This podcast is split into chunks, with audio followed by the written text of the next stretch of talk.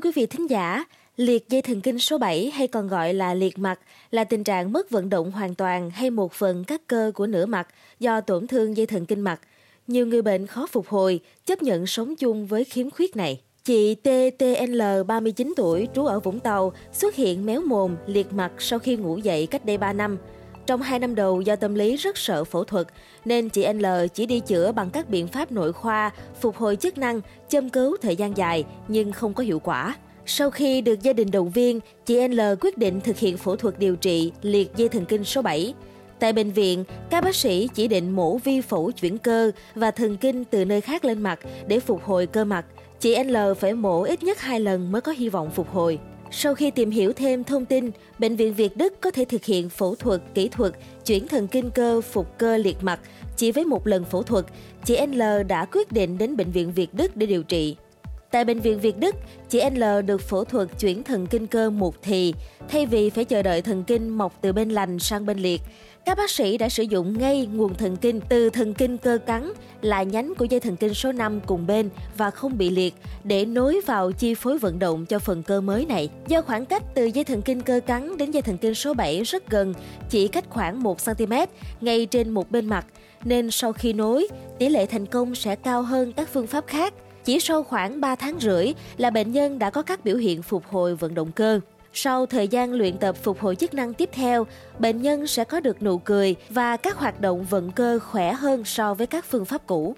Phó giáo sư tiến sĩ Nguyễn Hồng Hà, trưởng khoa phẫu thuật hàm mặt, tạo hình, thẩm mỹ Bệnh viện Việt Đức cho biết thêm, việc triển khai kỹ thuật vi phẫu là kỹ thuật cao, đòi hỏi phải có máy móc trang thiết bị hiện đại cũng như điều kiện tình trạng sức khỏe của bệnh nhân tương đối ổn định, cho phép chịu đựng ca mổ kéo dài.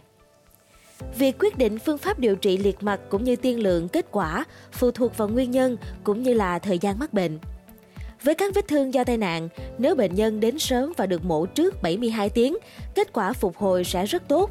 Trong các trường hợp liệt không rõ nguyên nhân hay do nhiễm trùng, virus hay do cắt bỏ các khối u gây ảnh hưởng đến dây thần kinh số 7, nếu bệnh nhân đến sớm trước 12 tới 24 tháng, việc điều trị sẽ đơn giản hơn. Nếu bệnh nhân đến muộn sau quá 24 tháng thì việc mổ sẽ phải chuyển toàn bộ cơ và thần kinh từ nơi khác đến nên sẽ phức tạp hơn. Vì vậy, bệnh nhân khi gặp tình trạng ảnh hưởng đến dây thần kinh số 7 cần đến cơ sở y tế chuyên khoa để được thăm khám và điều trị càng sớm càng tốt, Phó giáo sư Hà khuyến cáo. Thưa quý vị thính giả, bệnh này không nguy hiểm đến tính mạng nhưng lại gây biến dạng khuôn mặt, ảnh hưởng đến khả năng lao động, giao tiếp hàng ngày, khó biểu hiện cảm xúc ở mặt, khó khăn trong ăn uống và quan trọng là ảnh hưởng đến thẩm mỹ khi giao tiếp của người bệnh. Liệt dây thần kinh số 7 ngoại biên là bệnh mà người dân hay gọi nôm na là trúng gió. Bệnh hiện nay rất phổ biến và có rất nhiều trường hợp mắc. Bệnh do nhiều nguyên nhân, nhưng khoảng trên 75% trường hợp mắc bệnh là do nhiễm lạnh đột ngột làm ảnh hưởng trực tiếp tới dây thần kinh số 7, gây liệt mặt ngoại biên. Còn lại là do biến chứng các loại chấn thương như chấn thương sọ ở vùng thái dương, xương chủm, viêm tai mũi họng thường xuyên mà không chữa trị dứt điểm. Biểu hiện của bệnh liệt dây thần kinh số 7 ngoại biên rất rõ ràng, ai cũng có thể phát hiện và nhận biết, như mặt bị sệ, hơi cứng khác thường, miệng bị méo sang một bên, một bên mắt không thể nhắm kín, uống nước bị trào lại ra ngoài.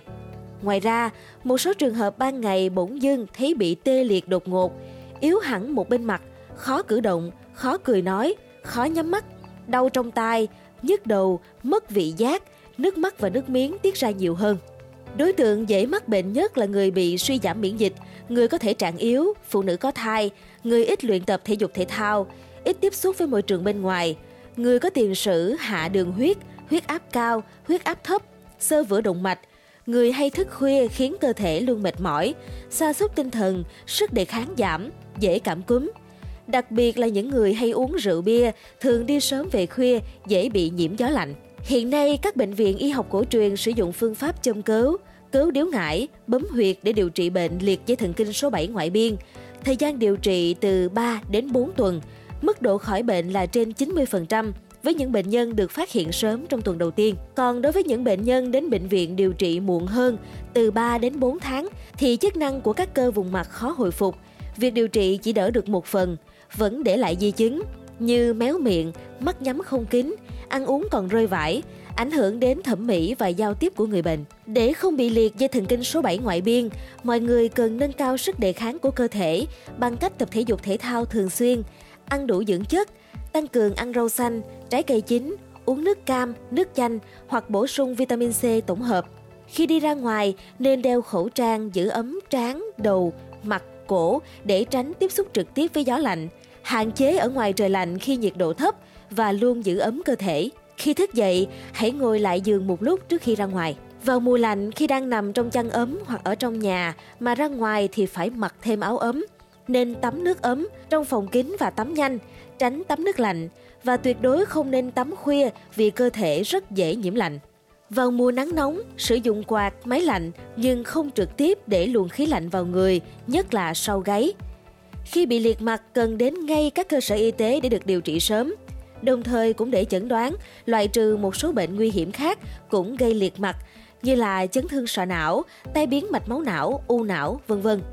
Ngoài ra, cần điều trị dứt điểm các chứng viêm nhiễm ở tai, mũi, họng và đội mũ bảo hiểm khi tham gia giao thông, đề phòng chấn thương sọ não ở vùng thái dương, xương chủm. Quý vị nghĩ sao về những thông tin trên? Hãy để lại ý kiến của mình bằng cách bình luận bên dưới nhé. Cảm ơn quý thính giả đã lắng nghe số podcast này. Đừng quên theo dõi để tiếp tục đồng hành cùng với podcast Báo Tuổi Trẻ trong những số lần sau. Còn bây giờ, xin chào và hẹn gặp lại.